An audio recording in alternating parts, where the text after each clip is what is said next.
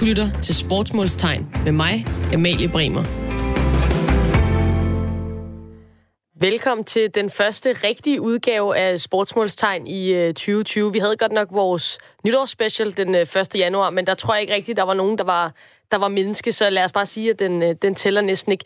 Det her det er programmet, hvor vi stiller spørgsmålstegn ved sportens verden, og så spørger vi os selv, og hinanden om, hvad i alverden det er, der foregår. Jeg glæder mig øh, rigtig meget til dagens program. Vi har nogle fede sportsmålstegn legnet op. Øh, jeg skal blive meget klogere, og det håber jeg også, at I bliver derude. Jonas Neivald, du er historiker, og så har du et uh, særligt tilhørsforhold til Italien. Og så er du efter sigende den eneste mand, der nogensinde har scoret et selvmål i cricket. Men uh, det kommer vi tilbage til. Velkommen til Sportsmålstegn, Jonas. Tak, fordi du vil være med i dag. Jamen tak, fordi jeg måtte komme. Hvordan, hvordan har du det? Jeg har det super. Jeg har det super. Det og du er, du er klar på at uh, lade din uh, hjerne arbejde løs, din uh, historikerhjerne? Jeg er klar på det. Jeg skal nok gøre mit allerbedste for at guide jer godt igennem. Fedt. Jamen ved du hvad, så, så kan vi ikke bede om mere. Lad os uh, endelig bare uh, komme i gang. Jeg glæder mig til at høre dine perspektiver på uh, dagens emner. Radio 4 taler med Danmark. Jeg tror ikke, at det er gået nogens næse forbi, at øh, det her det er et program, der hylder sport i alle afskygninger. Jeg personligt elsker sport. Jonas, øh, elsker du sport? Jeg elsker sport, det må man sige. Det har jeg altid gjort. Og det, altså, min umiddelbare øh, holdning er, at det, det, det bør alle jo gøre. Altså, hvis de ikke gør, så, så forstår jeg det ikke rigtigt. Øh, men der findes faktisk, og det her det er en lidt uhyggelig afsløring, der findes mennesker derude, mærkelige mennesker, der ikke kan lide sport. Øh, måske faktisk nogen, der hader sport. Det har jeg rigtig svært ved at forstå, så det tænker jeg, at øh, vi skal undersøge. Personligt så har jeg en øh, lang liste over gode grunde til, at jeg elsker sport. Nu vil jeg ikke rulle hele pergamentrullen med grundene øh, ud her, så vil det blive et rigtig langt program, men altså, jeg synes, at der er rigtig mange elskværdige ting ved sport, ud over det åbenlyse, som er konkurrencerne, som gør det spændende. Så er det alle følelserne. Sport, det kan gøre mig glad. Det kan rigtig tit gøre mig enormt rørt. Og så kan det også gøre mig trist og sur og vred. Så jeg tror faktisk, altså, jeg, jeg elsker sport. Øh, og jeg har ondt af dem, som ikke elsker sport, fordi Jonas, altså, prøv lige at overveje, hvor meget de går glip af. Ja, man kan jo forestille sig det, ikke? Altså, når man sidder der i EM 1992, og Danmark vinder, og man så ikke, øh, og man så ikke er lige så meget op at køre over det, som alle os andre mennesker. Det, jeg kan ikke sætte mig ind i det. Og det er jo faktisk, altså nu, nu, nu trykker du lige ned på et meget, meget mørkeblåt mærke på min krop, som er, at jeg var fire år gammel i 92, og det er noget af det, der gør mig allermest rasende, det er, at jeg ikke kan huske, da vi vandt EM dengang. Øhm, dig personligt, Jonas, på, en, øh, på et sportskærlighedsbarometer øh, fra 1 til 10, hvor, hvor meget elsker du sport? Nu har jeg selvfølgelig svært ved at øh, sådan bonge mig helt ud i ekstremerne her, men altså lad, mig give, lad os give os mig en nier på den. Øh, en nier, det er også ret der er, højt. Helt, der er helt sikkert nogen, der elsker sport mere, end jeg gør derude, men stadigvæk. Men en nier, det, det er meget pænt, tænker jeg. Hvad, hvad er det, du elsker ved sport? Jamen, jeg har tænkt over det, øhm, og det her med konkurrenceelementet med, at man på en lidt barnlig måde måske sætter pris på, at man kan måle, at der er nogen, der vinder over nogle andre. Det er rigtig rart. Øh, men udover det, så er sport, det har altid været en del af mit liv. Jeg har altid sat pris på det. Jeg ved ikke, hvornår det kommer ind, så det er en naturlig ting for mig, at det ligesom følger mig. Øhm, som jeg sagde tidligere, så, så findes der jo øh, nogle, nogle mennesker derude, som, som ikke elsker sport, og som faktisk måske øh, altså sådan aktivt hader sport, eller i hvert fald øh, ret øh, hæftigt ikke kan, kan lide sport. Lad os lige høre et, øh, et klip fra en, som vi skal tale med nu, og jeg vil sige på forhånd, det er rystende radio. Brace yourselves derude. I hate sport. You heard me right. I just hate sport. Og det her, det var øh, en, øh, et klip fra en øh, TED-talk af Bente Klarlund, som er professor, overlæge, idrætsforsker og forfatter til bogen Hvad nu, hvis jeg hader sport? Bente, øh, du er med os nu, og jeg vil starte med at sige, altså nu hører vi lige et, et klip fra din TED-talk her. Hvorfor siger du sådan noget? Jamen, jeg siger det, fordi at øh, jeg faktisk, øh, en del af mig hader sport, og det tror jeg, at øh, det er jo selvfølgelig problematisk, øh, når nu jeg ved, at det er så fantastisk sundt at være fysisk aktiv og har gjort mig selv til sådan en motionsmissionær, som øh, vælter land og rige og verden rundt for at fortælle, hvor utrolig vigtigt det er, at man øh, øh, måske ikke dyrker sport, men så i hvert fald øh, er, er meget fysisk aktiv. Øh, men deep down in my heart, så er, er det sådan, at øh, det, det, det, det, det er nok et barndomstraume. Forstår du? Jeg var, da jeg var barn, der var jeg bestemt ikke god til sport. Jeg var sådan en, der blev valgt sidst til rundbold. Oh. Jeg blev faktisk først valgt, når der gik to for en.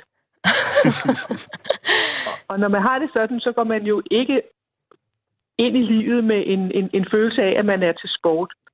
Øh, så øh, nu interesserer jeg mig for fysisk aktivitet i sund forstand.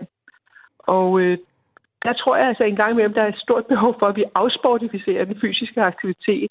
Jeg siger, at man kan altså godt være fysisk aktiv, uden at man er sådan en, der er medlem af en eller anden klub, uden at man skal klæde om og se ud på en bestemt måde, uden at man skal se alt det sport, der er på, på fjerneren. Og det, det, det giver jo meget god mening, når du siger det på den måde, øh, netop fordi mm. altså, noget af det, som jeg, også, som, som jeg jo selvfølgelig undrer mig over, når jeg har, har læst om, om dig og dit arbejde, det er jo netop, at du, du, jo, altså, du er jo ikke, ikke modstander af motion og bevægelse, lige det modsatte faktisk. Nej, øhm, jeg mener, det er noget af det vigtigste. Øh, den, den, den, den, den, nærmest, i hvert fald efter rygning, den vigtigste risikofaktor for, for stort set alt ondt i, i, i livet, det er jo, at man, ikke, at man ikke bevæger sig. Men det, der jo skete, det var, at, øh, at øh, at jeg er, er forsker. Jeg forskede i immunsystemet. Jeg begyndte at kigge på, hvad sker der med immunsystemet, når man er, bevæger sig. Og så kom jeg ind i sådan en helt øh, videnskabelig øh, verden, hvor jeg blev inviteret rundt omkring øh, til at holde foredrag om fysisk aktivitet af immunsystemet. Så hørte jeg jo om alle de her utrolige ting, man kan opnå, hvis man, øh, hvis man bevæger sig, om det nu er gennem sport og idræt eller simpel motion. Og så blev jeg simpelthen, øh, jeg blev som en nyfrelst. Altså jeg blev øh, jo omvendt. Øh, øh, jeg blev overbevist af data. Jeg var klar over, at hvis jeg øh, øh, ikke bevægede mig, hvis jeg ikke bekæmpede den her, øh, det her had mod, mod sporten, ja, så ville det, det, det, det gå mig meget ilde.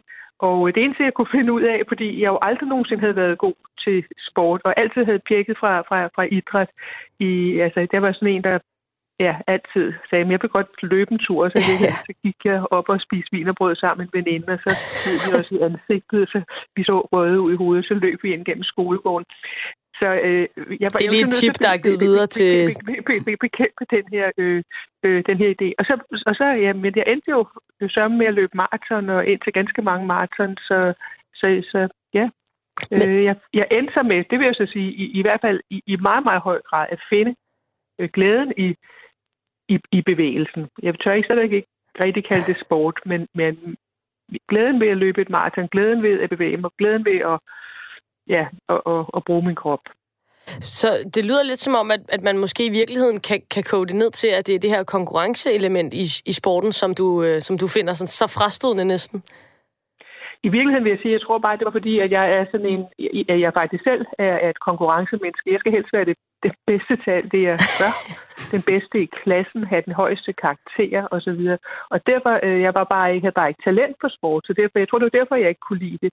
Og i det øjeblik, at jeg kan beslutte mig for, at, øh, at, at, at, at her er der altså et, et område, hvor jeg ikke skal være den bedste. Jeg, jeg gør det, fordi at jeg har har glæde af det, og det er godt, godt for mig, ja, så, øh, så, så, så, så blev det en, en, en vigtig øh, del af mig, øh, som jeg virkelig har, altså jeg har virkelig på, på, på min agenda hver eneste dag, næsten ligegyldigt hvor travlt jeg har, at jeg skal simpelthen ud og, og, og, og løbe. Jeg skal have pulsen op, jeg skal kunne mærke mine muskler. Øh, så, så jeg er blevet overbevist. Ikke om sport og idræt, men om at bevæge sig. Ja, og, men, men, men er der sådan, nu siger du, at, at du fandt en glæde i at, at løbe maraton for eksempel. Øh, det, det, er jo, det er jo mange, der vil sige, at det, også er, det er jo også en sportsgren, i hvert fald hvis man stræber efter at løbe så hurtigt som muligt. Men er der andre ja. sportsgrene, som du sådan med tiden måske, altså hvad, jeg tænker sådan noget med som dans for eksempel, eller sådan, er der, er der alligevel nogle sportsgrene, som du kan finde interessante? Jeg altid synes, jeg var klumpedum. Jeg kan godt lide at danse, men øh, jeg kan godt lide, lide, altså nu kan jeg godt lide at bygge mine muskler op også. Men, øh, men jeg, jeg, jeg tror, det er sådan noget med, jeg, jeg, jeg vi er lidt tilbage for at kalde det sport, så jeg kalder det, at jeg, jeg bevæger mig. Mm. Og nu sagde I øh, her, at I kunne slet ikke forestille mig, at der forestille, at fandtes mennesker, der var ligesom mig. Men der er i hvert fald rigtig, rigtig, rigtig mange mennesker, måske en tredjedel af alle i, i, i landet, som bevæger sig stort, meget, meget, meget og meget, meget lidt og måske er det fordi, at de ligesom takker helt ud, når de på de sociale medier ser dem, der øh, viser sig frem i, i, i lykra og, og praler med deres løbstider og deres øh, nye cykler osv. Det kan godt være, at det giver i hvert fald ser vi en massiv polarisering i fysisk aktivitet. Vi har aldrig haft så mange, der var ekstremt god form, ekstremt bruger ekstremt meget tid og penge på at, at være fysisk aktiv, samtidig med, at der er flere end nogensinde, der er totalt fysisk inaktive. Så jeg ser en lille niche der, at, øh, at jeg stiller mig solidarisk med dem, og så siger jeg, at man kan altså også gå en tur, og man kan begynde at gå lidt hurtigere, og så kan man faktisk få, i hvert fald i sund forstand, få øh, rigtig meget ud af det. Man kan få rigtig meget sundhed ud af simpelthen at gå en tur. Ja, men det er vel også noget med, altså, fordi der er jo der er vel et udøverperspektiv her, tænker jeg, som ikke nødvendigvis, altså fordi mig som, som altså, nu kan jeg så altså tilfældigvis også godt lide at spille fodbold, men jeg kan også rigtig godt lide at se mm. fodbold. Øh, og jeg tænker også, at der er rigtig mange mennesker, som kan lide at se fodbold, som ikke nødvendigvis dyrker det selv. Så på den måde kan det vel også være, altså, jeg tænker, sport er vel også, også meget inkluderende i virkeligheden? Ja, øh, sport kan være meget inkluderende, men, øh, hvis, men ja, nu tør jeg ved ikke, om jeg tør sige fjernsyn, men, men du, sikkert, du kan sikkert huske, hvad Jytte Hilden sagde engang om porno. Bare kom, kom med det, for en god ordens skyld. Det. det var sjovere at være med, end at se på. øh, og, og jeg tror også, at Pete Hein, der siger noget om, det ville være sjovt, hvis det ikke var, at der var øh, 50.000, der sad og så på 11, der løb ja. med en bold. Øh, I hvert fald i sund forstand ville det jo være væsentligt, hvis man kunne have, have, have tippet om. Nej, jeg, jeg synes, at der er noget... Det er fantastisk, man kan samles som en, en, en fodboldkamp. Og jeg, og jeg så faktisk også, dengang vi blev europamestre. Jeg synes faktisk også, det var fedt. Øh, men øh, der er mange pokalkampe, jeg ikke har set, det kan jeg godt forestille mig. Hvad så med de her? Fordi noget af det, som, som jeg elsker allermest ved sport, det er, det, det er alle de store følelser, som jeg tænker jo også appellerer. Det er jo selvfølgelig lidt væk fra, fra bevægelsesdelen, som, som du også er meget øh, ja. aktiv omkring. Men det er jo noget af det, som jeg tænker kan...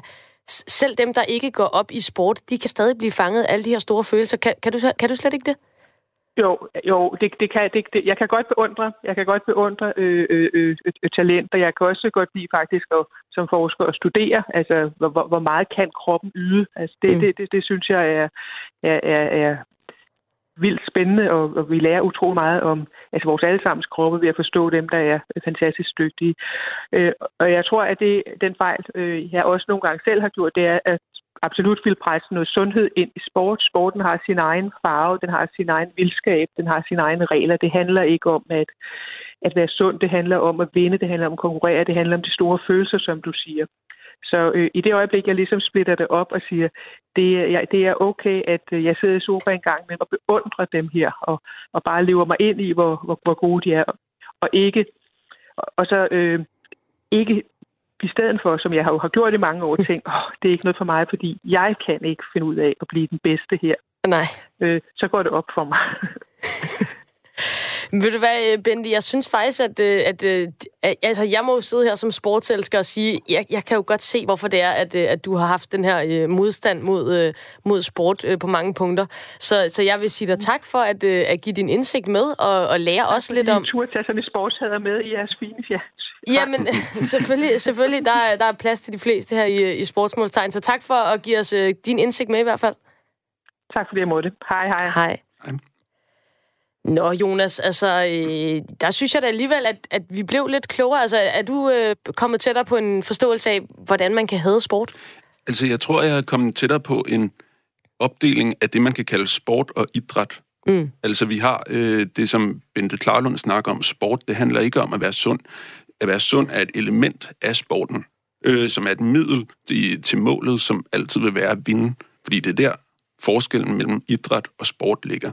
Altså, vi har de her kæmpe store DGI-stævner, hvor der er en masse mennesker, der mødes på en græsplæne eller et stadion et eller andet sted, og så står de og bevæger sig i takt til sådan nogle laver lidt øh, gammeldags aerobic. Typisk eller hvad med man nogle vimpler og, ja, lidt. sådan ja. noget. Ikke? Og der har man ligesom ikke det her konkurrenceelement. Det er sundheden for sundhedens skyld, og for bevægelsens skyld, og man kan måske også sige for hyggens skyld. Og det kunne være idræt, hvor sport det vil være en konkurrence mod nogle andre. Så altså ting som øh, DGI-stævner og måske også sådan noget som amerikansk wrestling, hvor øh, resultatet ligesom er given på forhånd og nærmere en form for teater. Øh, det har ikke det her sportselement, som vil være konkurrencen, og som vil være, øh, hvor, ja, hvor bevægelsen er et middel for målet, som er at vinde, og det er altid at vinde over nogle andre. Og det er vel det, der sådan i bund og grund, hvis man skal skralde det hele af, så er det vel den her konkurrence øh, ting, konkurrenceelementet, som vel også er, er det grundlæggende i, i sport, eller i hvert fald også det, altså fordi jeg bliver, bliver ved med at vende tilbage til de her følelser, som er virkelig er en mm. kæmpe stor del af det, jeg elsker ved sport. Men de følelser var nok aldrig kommet frem, hvis der ikke var en vinder eller en taber, og der virkelig var noget på spil. Mm. Så det er vel i bund og grund det, det hele handler om. Ja, og fordi man kan skabe nogle rigtig gode og nemt fordøjelige historier over vindere og tabere. Altså det er også det, vores Hollywood-film er lavet over. Øh, det handler jo om at komme frem til, at der er en, der skal vinde noget over nogle andre, eller også så taber noget, hvis det er en uh, tragedie. Mm. Øh, så altså vi har bygget de her fortællinger, som vi skaber i populærkulturen, og også omkring livet som sådan, kan passes rigtig godt ned over sportsarrangementer. Og, og historisk, hvordan, hvordan har det været i forhold til, til, til det her med konkurrenceelementet og, og ligesom den skældne, som du snakker om mellem idræt og, og sport? Er der, er der nogle historiske eksempler på for eksempel noget, der har, der har været meget, altså ligesom en eller anden form for sammensmeltning mellem de to? Eller?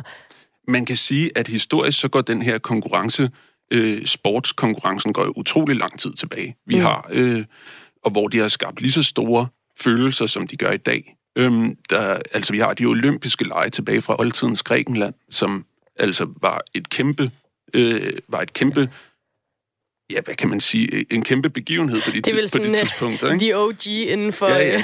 Ja, ja. konkurrence. Altså det, altså det var jo kæmpestort dengang, og i det gamle Rom havde man øh, hestevedløb. Øhm, så man kan sige, at sporten øh, har smeltet sammen med øh, det andet formål med at være sund udover at det er godt for kroppen, så er det også, dengang der er det stadigvæk, rigtig smart at være i en stærk krop, når man skulle ud og slås med nogle andre, når man skulle i krig. Og der kan man se på de klassiske olympiske sportsgrene, som er sådan noget som spring og løb og spydkast. Øh, det var rigtig smart at være god til. Så der kunne man ligesom måle på en fredelig måde. Kunne man måle, hvor gode de enkelte mennesker var til at være i krig. Og på den måde, så kan man sige, at samfundsfunktionerne, som blandt andet var at gå i krig med de andre græske bystater og perserne en gang imellem, de smeltede sammen med sporten og med det sunde leme, eller hvad man kan kalde det. Så øh, hermed en øh, lille fredseance mellem alle verdens sportselskere og øh, sportshader. Lad os øh, med det hoppe videre til øh, næste emne. Radio 4 taler med Danmark.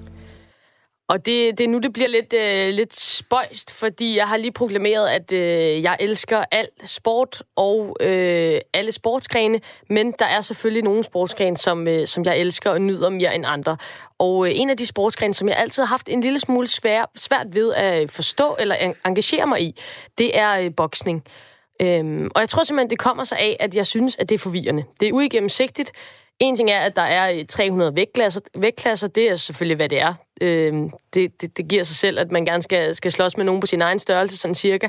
Men så er der kunne hjælpe med også 300 forskellige forbund med en verdensmester og en øh, rangliste i hver. Det er øh, super uigennemskueligt, og det gør, at, øh, at sådan en minimand, som ellers er ret meget inde i sport som, som mig, aldrig kan finde ud af, hvem der er bedst, hvem der skal bokse mod hinanden, og hvorfor. Så det er altså noget det, der er med til at i hvert fald at støde mig øh, væk fra boksesporten. Øh, Jonas, hvad er dit øh, forhold til boksning? Øh, perifært, vil jeg sige. øh, øh, jeg kan meget godt lide det, men det er ikke noget, jeg følger på sådan stor basis. Øhm, men, men sådan, altså, i forhold til det her med at kigge på en gennemsigtighed, hvor det skal være, det skal være nemt for dem, som, som følger med. Øh, jeg tænker, det, det er rimelig vigtigt, når man som, som forbund eller som sportsgren ligesom gerne vil, vil udbrede sin sport.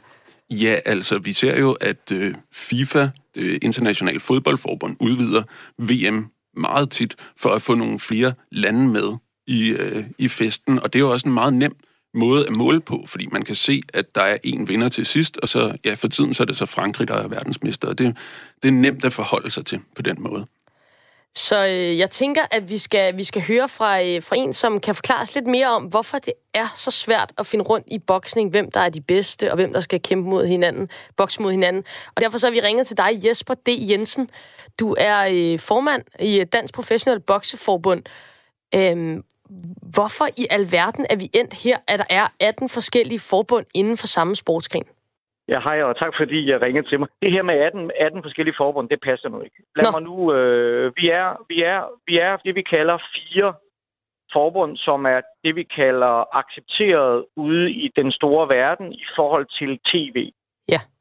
Fordi at det er, det er i princippet tv, der lidt er med til at bestemme, hvor mange mestre der skal være, og hvor mange titler der skal være.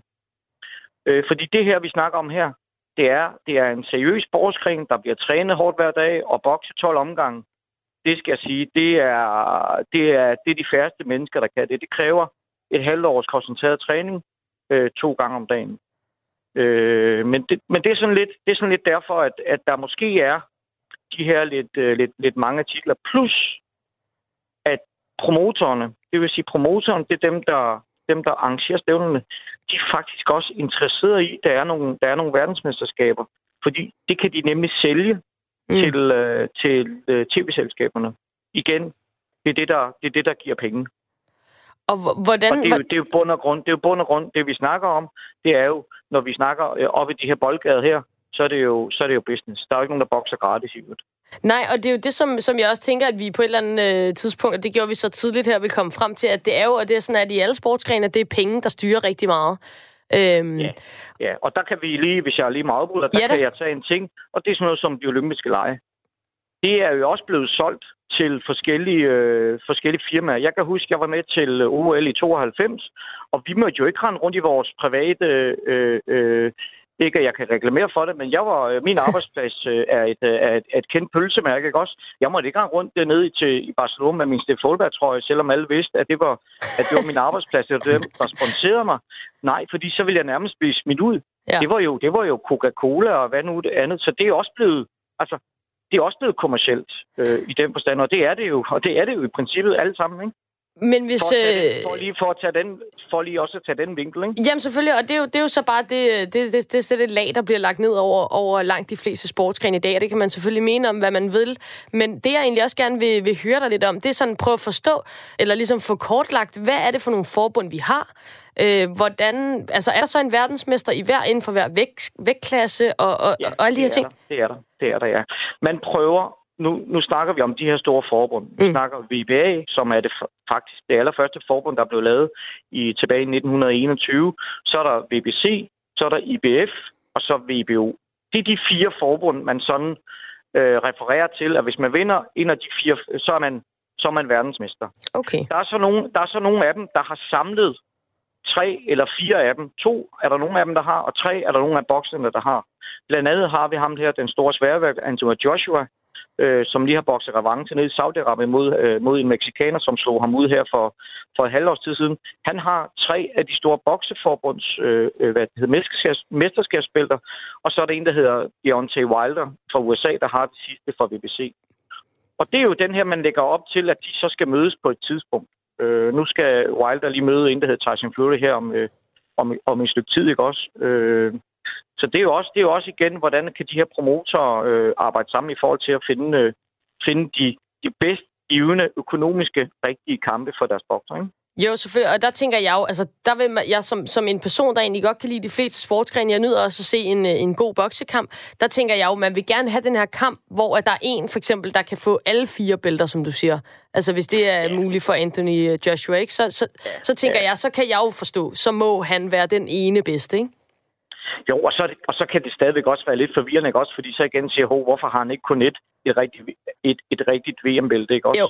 Men det er jo sådan, og det må jeg lige slå fast, det er jo sådan, at man spiller ikke boksning. Man, man bokser. Det er jo ikke en... Når, når, når, når, vi laver jo ikke turneringer en, et VM-stævne, der kan du faktisk, du kan faktisk blive verdensmester ved at tage de to første kampe i fodbold. Nu kan jeg huske, at altså, da Danmark blev europamester i 92, der tabte de jo den første kamp i Sverige, mener det var, ikke? Og, og da Danmark i, i sin tid blev øh, olympisk mester, tror jeg, første gang i kvindehåndbold, der mener jeg også, de, de tabte deres første kamp, og så alligevel blev de olympiske mester.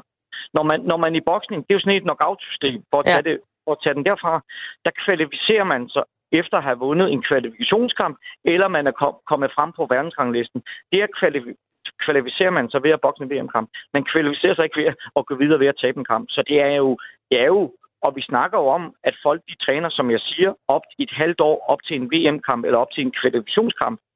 Så der er meget, der står på spil hver gang. Så det er ikke bare lige at sige, åh, jeg tabte, jeg tabte søndags. Ved du hvad, jeg møder, jeg møder ham igen på fredag. Jamen, og det er også... sådan er det ikke i boksning. Og det er vel også derfor, at man, man ser, at de jo ikke... Altså, det, det, det er jo en, altså, det er vel en sindssygt hård sport, som du siger. Det tager lang tid at træne op. Det er vel også derfor, man ser jo ikke, at de bokser hver uge eller hver måned for den sags skyld. Altså, nogle gange så er de jo væk i overvis, og så dukker de op igen. Ja, altså man kan sige, en, en, en, nu siger en rigtig verdensmester, de, de bokser måske halvanden gang om året. Øh, bokser sådan hver, hver 7. og 8. måned, ikke også? Fordi et er, at man træner hårdt op til en kamp, og så er der også den her ned efterfølgende. Man skal lige, kroppen skal lige på plads. Plus, der er en risiko for, at der er nogle skader. Altså, det kan være nogle øjenbrynsskader eller ribbenskader eller noget.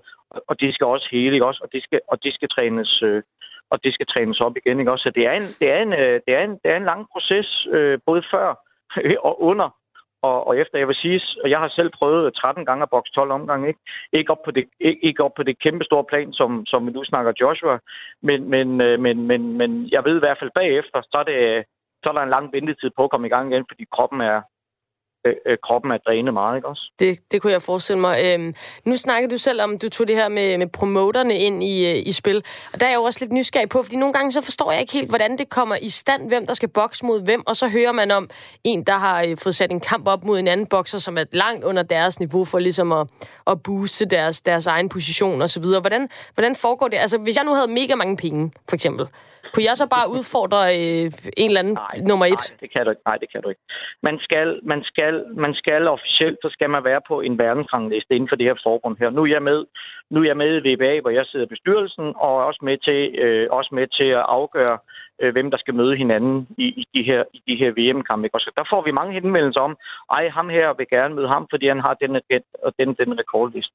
Vi har selvfølgelig også et sportsligt hensyn at, at, at tage, tage til, og, og det er selvfølgelig også noget med, og det er selvfølgelig også noget med helbred at gøre. Ja. Vi vil aldrig nogensinde, og det, vi vil aldrig nogensinde i en, i en titelkamp gå med til, at, øh, at, at nu siger jeg, at Brøndby, de møder, Grine Valot, Brøndby møder Skagen, det vil være fuldstændig åndssvagt, og så alligevel så vinder Skagen over, over Brøndby. Fordi det sagde du, jo, og ikke jeg. er jo sådan, nej, men, men, men, men, men undskyld, jeg, jeg har ikke noget, jeg har ikke noget forhold til en fodboldklub. Det er bare helt i orden, vi tager det hele men, med her. Men, men, men det, er sådan, det er sådan, at boksning øh, kontra fodbold, hvis du fører 5-0 ved pausen, så er du rimelig sikker på at vinde. Men hvis du fører alle, alle, alle 11 omgange, så kan du stadigvæk nå blive slået ud i 12 omgang. Mm. Altså, så er det lige meget, hvad det står.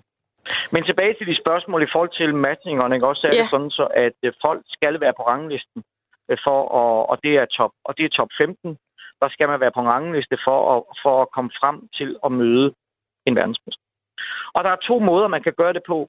Den ene, det er, at, at, øh, at hver, anden, hver anden kamp eller hver tredje kamp, så skal mesteren møde hans officielle udfordrer. Okay. Når jeg bliver mester, nu, nu snakker vi om, jeg var europamester.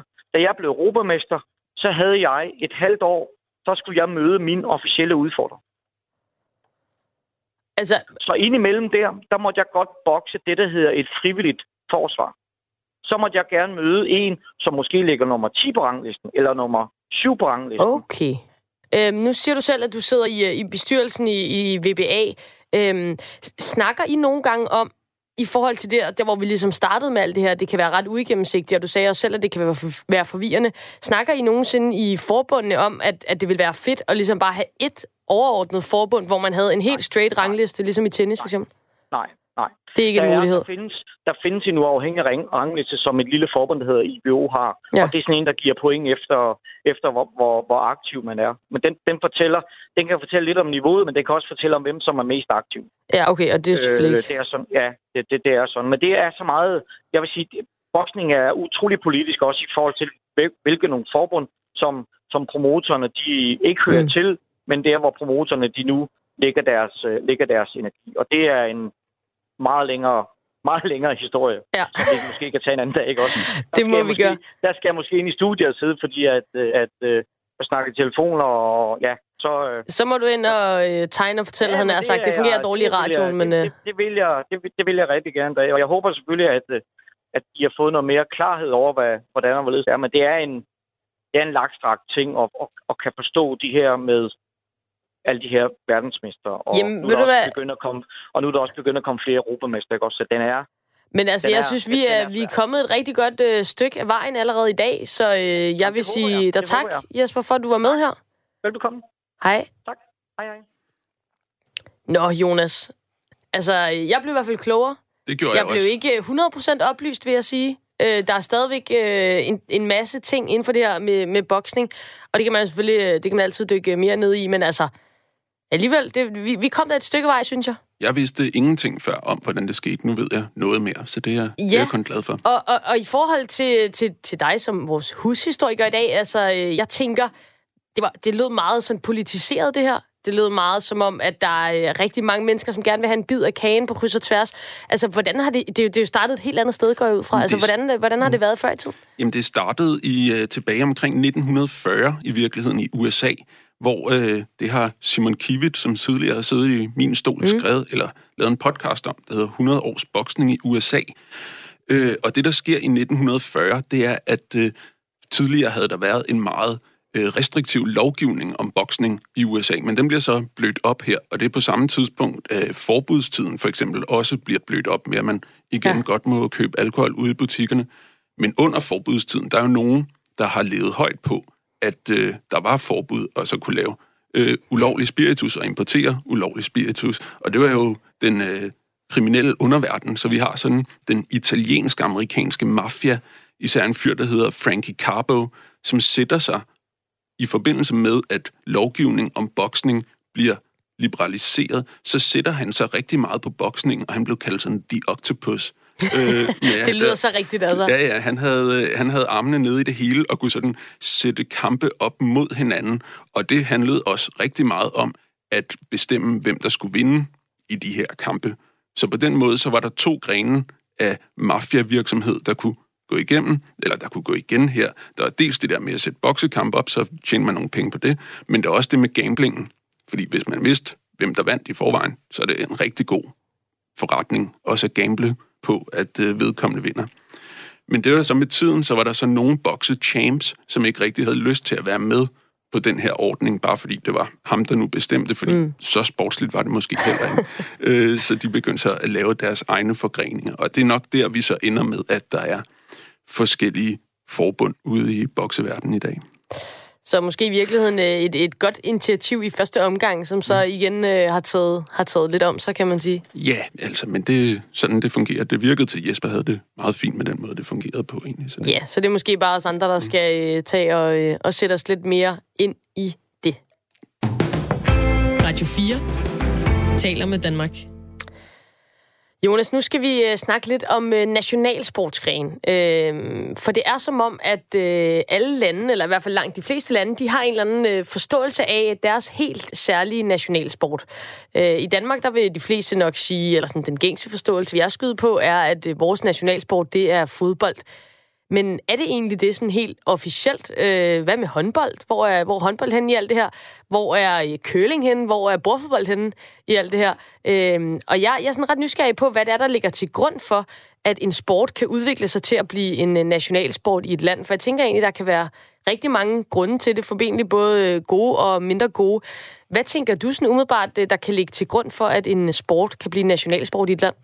Jeg tror rigtig mange steder, at det bare den, der er flest, der dyrker som det er med fodbold i Danmark. Jeg er meget sikker på, at vi ikke har en officiel nationalsport i Danmark. Men man kan se noget andre steder. For eksempel lande, der har en noget kortere historie end os, at der har der været en aktiv indsats for at gøre noget til en national sportsgren. For eksempel i Bangladesh, øh, da de løsrev sig fra Pakistan tilbage i 70'erne og dannede Østpakistan og sidenhen Bangladesh, der skulle de have en anden nationalsport end cricket, som var det, man dyrkede i Pakistan. Og der tog de så sådan en gammel bengal sportsgren frem, som hedder kabaddi, som er ret obskur, men, men ikke på de egne... Tell me more. Men det minder ret meget om fangeleg. Øh, når okay. man, hvis man lige finder nogle YouTube-klip, så er det noget med, det, det minder om fangeleg. Øh, men det bliver så sat op i nogle fede haller og musik og fed belysning og sådan noget, øh, og så bliver det så organiseret her, og der er mange tilskuere og tv-transmissioner og sådan noget. Men det er jo netop for at adskille sig fra nogle andre og vise, at vi har noget særligt nationalt her. Og det har man gjort i Bangladesh. Og, og hvad tænker du altså, øh, nu var det her så et eksempel, hvor man ligesom vil adskille sig fra noget politisk. Øhm, hvad, hvad tænker du ellers, at der, der kan være kriterier for, man kan anlægge ud over det her med at skulle, skulle vælge gåsøjne, som du siger, det er jo ikke officielt, mm. men en, en nationalsport? Altså, der er nogle måske også noget med øh, klima indover. Altså, i Norge er nationalsporten langrendski. Ikke beachvolley? Nej, de har også betydet, det er sjældent, man tager til Norge for at spille beachvolley, og, ja, og hvis man ser på Kanada og ishockey, der er rigtig mange søer i Kanada, og der er også rigtig koldt. Så de fryser til, og så kan man stå derude og og spille ishockey. Ja, og spille ishockey, hvad man nu gør, ikke? Øhm, lad os snakke med en, som, øh, som ved noget om, om det her. Altså, jeg synes, at, at dine bud er, er, er noget bedre end mine allerede, men øh, nu skal vi snakke med en, der rent faktisk øh, er en form for, for ekspert i det her. Stanis Elsborg, du er en god ven af huset her på Radio 4. Du er fra Play the Game, som er en organisation, der arbejder for at fremme alle de fantastiske ting, som sport bringer med sig. Hej med dig, velkommen til. Hej med jer, tak. Øh, først og fremmest, har vi en officiel nationalsport i Danmark?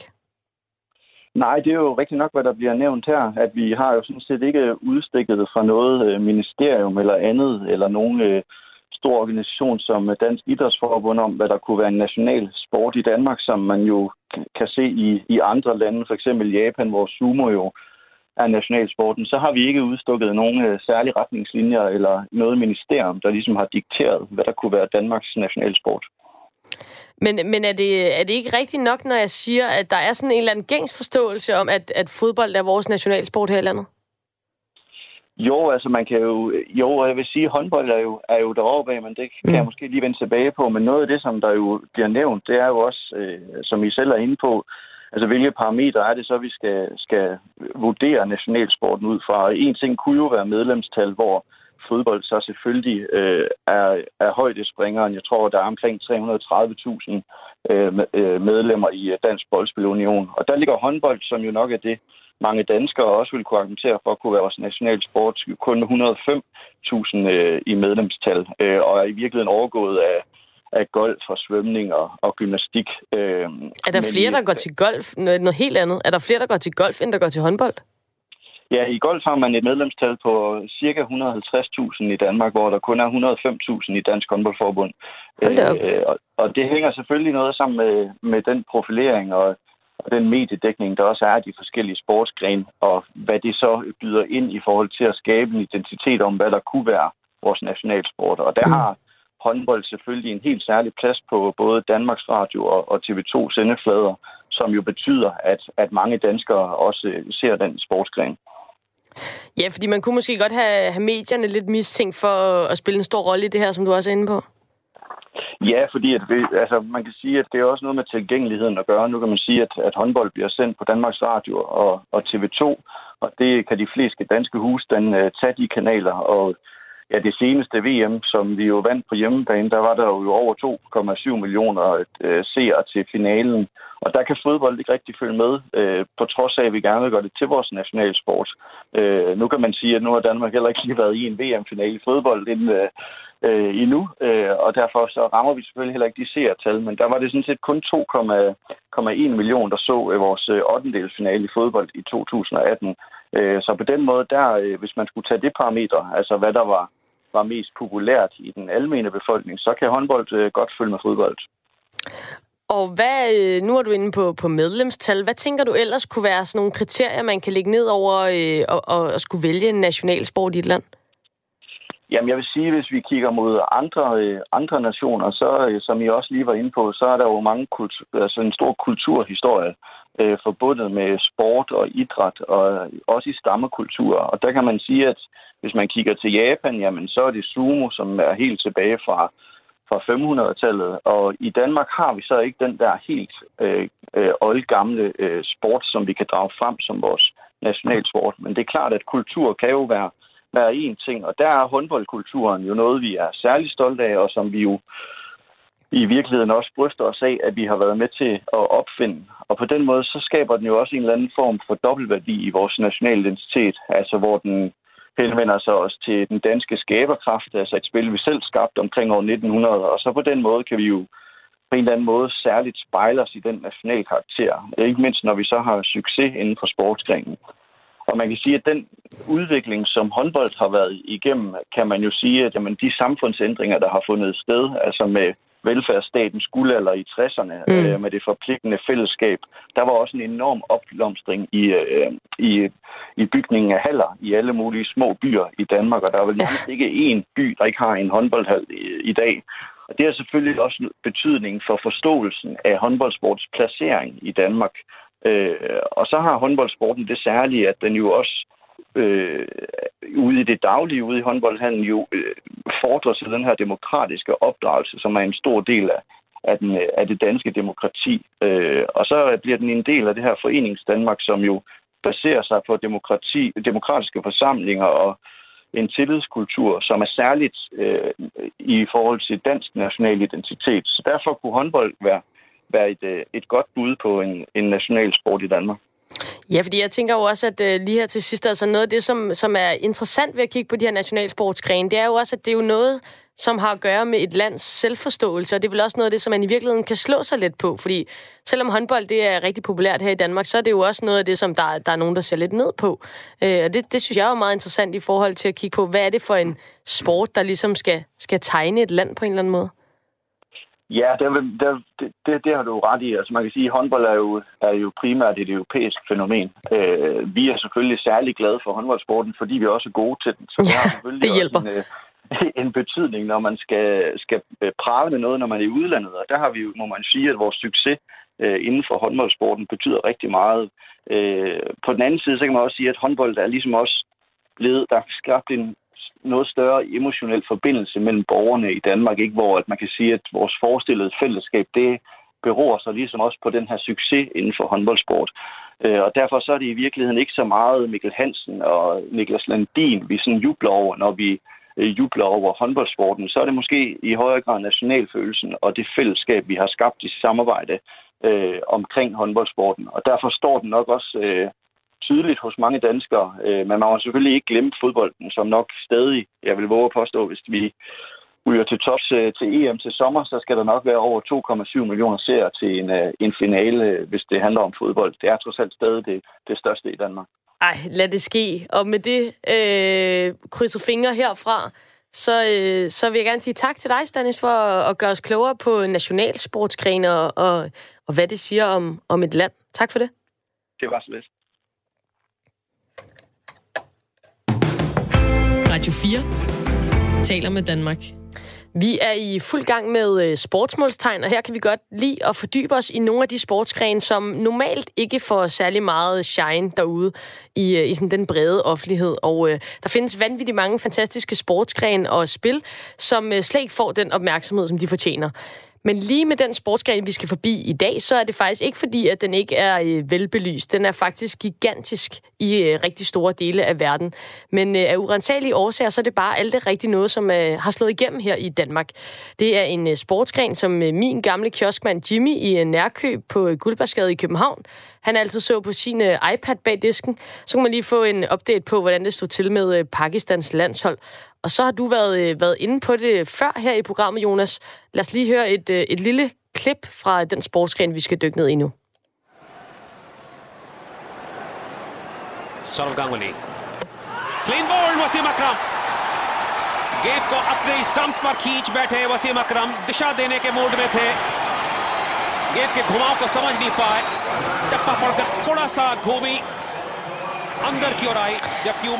Jonas, jeg, jeg taler selvfølgelig om, øh, om cricket, og øh, i starten der er jeg lidt for det. Øh, nu, må vi, nu må vi høre den. Øh, du er muligvis den eneste mand i verden, der har lavet et øh, selvmål i cricket. Please, uddyb. Tak. Ja, øh, jeg var Erasmus-studerende i den midt-italienske by Perugia, hvor der var sådan et øh, integrationsprojekt mellem det meget lille australske expat-miljø i byen og så det pakistanske miljø i byen, hvor man mødtes og spillede lidt gadekrikket inde i centrum af byen fra middelalderen. Og der lykkedes det så for mig at vælte en af de her wickets, som er, som er de der pinde, der ligger oven på nogle andre pinde, der ligesom tog battet tilbage for at prøve at øh, slå. Om den australske træner, han sagde i hvert fald, det var den første gang, han nogensinde havde set nogen score selvmål i cricket, fordi det er dem, som dem, der kaster bolden, skal vinde eller skal vælte, og det lykkedes så for mig at gøre det, uden der var nogen, der havde kastet bolden. Han var meget imponeret, måske på sådan en positiv måde. Men... Han har aldrig set nogen, der var så ringe til cricket. Nej. øhm, jeg ved nærmest intet om, øh, om cricket. Du ved, at du øh, måske er den øh, eneste mand, der har lavet et, øh, et selvmål i cricket. Jeg tænker, at, øh, at vi skal blive klogere på øh, den ædle sport cricket, og derfor så har jeg ringet til dig, Alex Olsen. Du er generalsekretær i Dansk Cricketforbund, så du er jo den helt rigtige til at gøre os klogere på cricket. Tak for de pæne ord og de store forventninger. Jamen, det, det er der. Der er meget store forventninger. Øh, også fordi vi, vi har simpelthen et rigtig dårligt udgangspunkt, fordi at vi ved intet om cricket. Så jeg tror simpelthen, at du skal starte med sådan at forklare os lidt om spillet. Sådan en kort gennemgang af, hvordan, hvad, hvad er det, der foregår? Ja, altså man kan sige, at med risiko for at blive slået ihjel af mine cricketnørdvenner i Danmark, så er det jo en slags rundbold, øh, hvor du øh, som udgangspunkt øh, i det klassiske format har to hold, der spiller mod hinanden med 11 mand på hvert hold, som vi kender fra så mange andre sportsgrene. Og øh, som dine kolleger øh, netop nævnte, så er der sådan ligesom to øh, roller på det her. Den, de, det, det ene hold er ude i marken, som vi kender i rundbold. De er altså ude og begrænse det hold, der så er inde og beskytte det gære, som der blev omtalt. Øh, altså begrænse deres mulighed for at score og sørge for, at de kommer ud, altså dør. Hvorimod det hold, de andre 11 er ved gære, der er så kun to inden ad gangen. Øh, de skal forsøge at score så mange point som overhovedet muligt. Øh, således at når det er deres tur til at være i marken, så øh, har de et godt udgangspunkt for at ende med at vinde, øh, vinde kampen.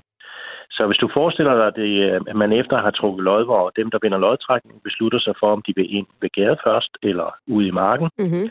Hvis de går først til gade, så sender de to mand ind, og så øh, dem, der så er blevet sendt ud i marken, begynder så at kaste mod det ene gære. Fuldstændig øh, umotiveret, eller en form for... Nej, det gør de selvfølgelig ikke. Der står selvfølgelig en dommer, som siger spil, og så går spillet i gang, og så bliver der fra den ene ende af det her pitch man spiller på, som er cirka 20 meter langt, bliver der kastet ned mod gæret, og den gærespiller, der så er inden for det, vi nu kalder gæreholdet, skal så delvist forsvare, at han ikke dør, men også samtidig bestræbe sig på at score point. Øh, og pointene scorer de ved at øh, slå bolden ud i marken og bytte plads med hans marker op i den anden ende. Det han står op ved siden af, hvor Ja, så når de skifter plads en gang, så er der scoret et point. Og hvis de kan nå at bytte to gange frem og tilbage, inden bolden er hentet i marken mm. af markholdet og kaste ind, så øh, får de to point. Øhm, og alternativt kan de slå den ud af banen langs jorden, eller den rammer jorden, inden den er ude af banen, så får de fire point, uden at behøve at løbe. Eller i luften ud af banen, så får de seks point. Og typisk så vil der være fra der, hvor du slår bolden til grænsen af banen, der vil typisk være mellem 50 og 60 meter. Så det er jo en betydelig distance, du skal kunne øh, slå den ud over. Det må man sige. Og det vil sige, det, det hold, der så vil gære, de kan jo så miste livet ved enten at blive øh, kastet ud ved, at de ikke rammer bolden, når den rammer de her tre pinde med de her tre overlægger på. Ja. Eller de kan blive grebet ud, som vi også kender i håndbold, eller i, undskyld, i, øh, i, øh, ja, i baseball, håndbold. eller? Ja, baseball. Ja. Eller de kan øh, forsøge at løbe og ikke nå ind til deres, øh, til deres plads. Øh, base vil man kalde det, måske i andre sportsgrene. Mm. Og så, øh, så kan de også være ude på den måde. Og det vil sige, så længe du stadigvæk har, så bytter du så med den næste på listen, der sidder udenfor og venter. Og når du har været dem alle sammen igennem, eller din tid er opbrugt, så bytter du. Og så er det din tur til at være i marken, og så går de andre til gæret. Okay. Og for sådan at få en forståelse af, øh, hvordan en kamp forløber, hvad, hvad, hvad vil et typisk resultat være? Sådan, er, det, er det sådan en high-scoring game eller low-scoring? Eller hvor, hvor er vi henne der? Altså, hvis vi tager udgangspunkt i det, vi i Danmark kender som det klassiske format, hvor man spiller det, der hedder 2 gange 50 over. En over er seks bolde, som bliver kastet fra den ene ende. Så bytter man, så kaster man seks bolde op fra den anden ende, en ny bowler. Ja. Og, øh, og det gør man så 50 gange, og det tager typisk, øh, ja, det tager typisk øh, 3,5 time. Ja. Øh, og så bytter man, og så øh, når du har byttet, så kommer der yderligere cirka 3,5 time oven i hatten, så 7-8 øh, timer skal du Hold sætte af. Derop. Så det er jo en rigtig familiefornøjelse, kan man godt forestille sig. det er et helt dags arrangement. Det, det er det. Det er det klassiske format, vi spiller i Danmark. Ja. Øh, så har vi et øh, nyere format, som bliver mere og mere populært, som kun er to gange 20 år, så det tager cirka 3,5 timer. Okay. Øh, og det format bliver spillet mere og mere af, af indlysende grunde, at det er hurtigere, mm. og det, der er meget mere aktivitet. Ja, men er ligesom og hvis vi så kigger, ja, man er, ja. man er på hele tiden. Ja. Øh, hvis man så kigger udenfor i verden, du nævnte i din uh, introduktion af sporten, er gigantisk, og det er den. Uh, hvis du kigger uden for uh, Danmarks grænser, uh, i, typisk i de tidligere engelske kolonier, Øh, så er sporten øh, nummer et de allerfleste steder. Og på ja. verdensplan er, det den sport, der, efter fodbold er mest øh, set og mest spillet. Der spiller man også et format, når de helt gode landshold møder hinanden, hvor man spiller fem dage.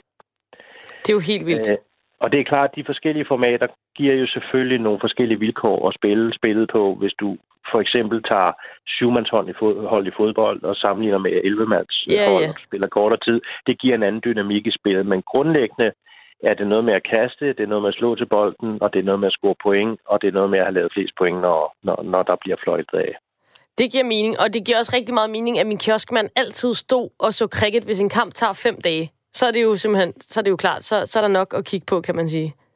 Det kan du have ret i, men det kan jo også være flere forskellige kampe fra dag til dag, så det, det er svært for mig at svare på. Øhm, Alex, tiden løber, men jeg skal lige høre, ja. øhm, her i, i Danmark, nu sagde du, det er mega stort i andre lande, og det er jo også det, er et ja. indtryk, man har. Hvordan står det til med, med cricket her i Danmark? Altså, krigssporten i Danmark har haft en næsten statisk størrelse de sidste 20-30 år. Så vi er omkring 2.000, godt og vel 2.000 registrerede øh, spillere i Danmark i 37 klubber spredt over hele landet. Okay. Øhm, og man kan så sige, at det, det er faktisk en ret gammel sport i Danmark. Den er mere end 150 år siden, når man startede med at spille kriget i Danmark. Øh, men på trods af, at man kan sige, at vi er en af de tidlige idrætter i organiserede idrætter i Danmark, så har vi aldrig lykkes med sådan at og, og få den øh, størrelse, som, som andre sportsgrene har fået. Øh, men, men vi har i hvert fald en lang historie, øh, som i sig selv er, er en lang fortælling. Ja, og, og hvordan sådan øh, lige, øh, lige kort øh, sådan niveaumæssigt, altså har vi nogle gode talenter her i Danmark, eller hvordan, hvordan klarer vi os? Altså man kan sige, hvis du kigger på en øh, verdensrangliste, så ligger vi vel i kategorien 24-26 i verden, og det lyder jo sådan set øh, meget okay. Men ja, man det er da pænt. Sige, der, der, der er meget stor forskel på top 12-landene øh, og de øvrige. Top 12-landene er 100% professionelle, hvor okay. altså, så fader det ned, og, så, og, vi, og vi er helt amatører i Danmark. Men, mm. men vores landshold gør sig fornuftigt. De skal til øh, Australien og Malaysia her med et par måneder, og, øh, og forsvare de danske farver i nogle turneringer, og, øh, og vi har der positive forventninger til dem, og der er masser af unge talenter på vores landshold. Sådan, hvor lyder det godt. Øhm, jeg håber, at, øh, at vi hører meget mere til, øh, til cricket her i, øh, i Danmark. Tusind tak, fordi du var med til at gøre os klogere på en fantastisk sportsgren. Du er velkommen. Nå, Jonas, det var cricket. Ja, det var cricket. Jeg glemte at spørge, om han nogensinde havde hørt om øh, en anden mand, ja. der havde lavet selvmål, men øh, du får lov til at gå videre med, øh, med din anekdote om, at du er den eneste. Det har du selv, ja, det du, du får at vide. Den, den rekord, den tager jeg. Den tager jeg. Fedt. Men jeg er glad for, at der bliver snakket om cricket, fordi det er faktisk hele den moderne sportshistorie, der kommer frem her, og han nævner de britiske kolonier rundt omkring, fordi det var Storbritannien, der sådan udbredte sport, som vi kender det i dag, mm. i stor grad. Øh, og der kan man se på, at der er to forskellige i historiesammenhæng taler man om to forskellige imperier, og der er det formelle britiske imperium og det uformelle britiske imperium. Og det formelle, det er der, hvor, som, øh, som Alex lige har sagt, at øh, cricket er den store sport sammen med rugby. Og det skyldes, at det var nogle andre mennesker, der var der og var tonangivende. Det var nemlig overklassens folk fra England, der var ude i verden og være guvernører i Indien og Australien og hvor de nu ellers har været. Og de har så taget deres sport med, som var cricket og også til dels rugby, som man kan se i de her lande er større end for eksempel fodbold. Så har man det uformelle imperium, som er der, hvor britisk handelsmagt har været rigtig vigtig, og det er stort set resten af verden, men det er blandt andet Danmark, hvor, man, hvor det er nogle andre folk, der kommer og udbreder britiske sportsgrene. Og det er for eksempel sømændene, der kommer og tager deres sportsgren med. Øh, og det er så i høj grad fodbold, der kommer ud i verden den her vej. I, typisk i store havnebyer bliver det, kommer det først til i Italien, til Genova i Argentina, i Buenos Aires, og i Sverige, Göteborg, og i Danmark, København. Så det er sådan den, det er forskellige britiske samfundslag, der ligesom har udbredt deres sportsgrene. Men som han også nævnte, så er øh, cricket meget gammelt i Danmark. Øh, KB, forløberen til FC København, øh, Københavns Boldklub startede med også at være en cricketklub, fordi man ligesom skulle dyrke alle de engelske sportsgrene for at være, for at være ung med de unge dengang i 1860'erne. Det var, det var moderne at se sig engelsk dengang. Øh, men det endte så med at være fodbold, der dominerede i Danmark også. Fantastisk. Og Jonas, det er jo fuldstændig øh, derfor, du er med i det her program. Ja, men det... Radio 4 taler med Danmark. Vi er øh, nået igennem dagens program. Vi er færdige med øh, sportsmålstegn for i aften. Jeg har øh, pigget maksimalt på øh, undren over sportens fantastiske verden og øh, lært en hel masse og endda snakket med en sportshader. Øh, jeg håber det samme for jer derude. Og Jonas, tusind tak, fordi du var med. Jamen, tak. Øh, hvordan har din øh, debut været? Jeg synes, den har været fin. Jeg synes, den har været fin. Der, jeg er blevet klogere på mange ting. Øh, især det her med boksning, som jeg virkelig ingenting vidste om, og med de her forskellige forbund. Men jeg kan så høre, at der er en form for... Øh, ja, formål med galskaben i det her. Så. Det må, vi, øh, det må vi konkludere. Tusind tak, fordi du har været med. Du har også gjort øh, mig meget klogere. Husk derude, at øh, I kan skrive til mig på Twitter på mit handle, som er øh, Amalie Bremer, hvis der er noget inden for sportens verden, som øh, undrer dig. Det kan være større emner, en helt sportsgren, som øh, du ikke fatter en skid af, eller det kan være mindre ting, som bare irriterer dig ved, øh, ved sport. Der er ikke noget, der er for stort eller for småt til, at vi kan undre os over det. Lyt med igen på øh, næste onsdag kl. 20.05, hvor vi undrer os videre her på Radio 4. Vi lyttes ved.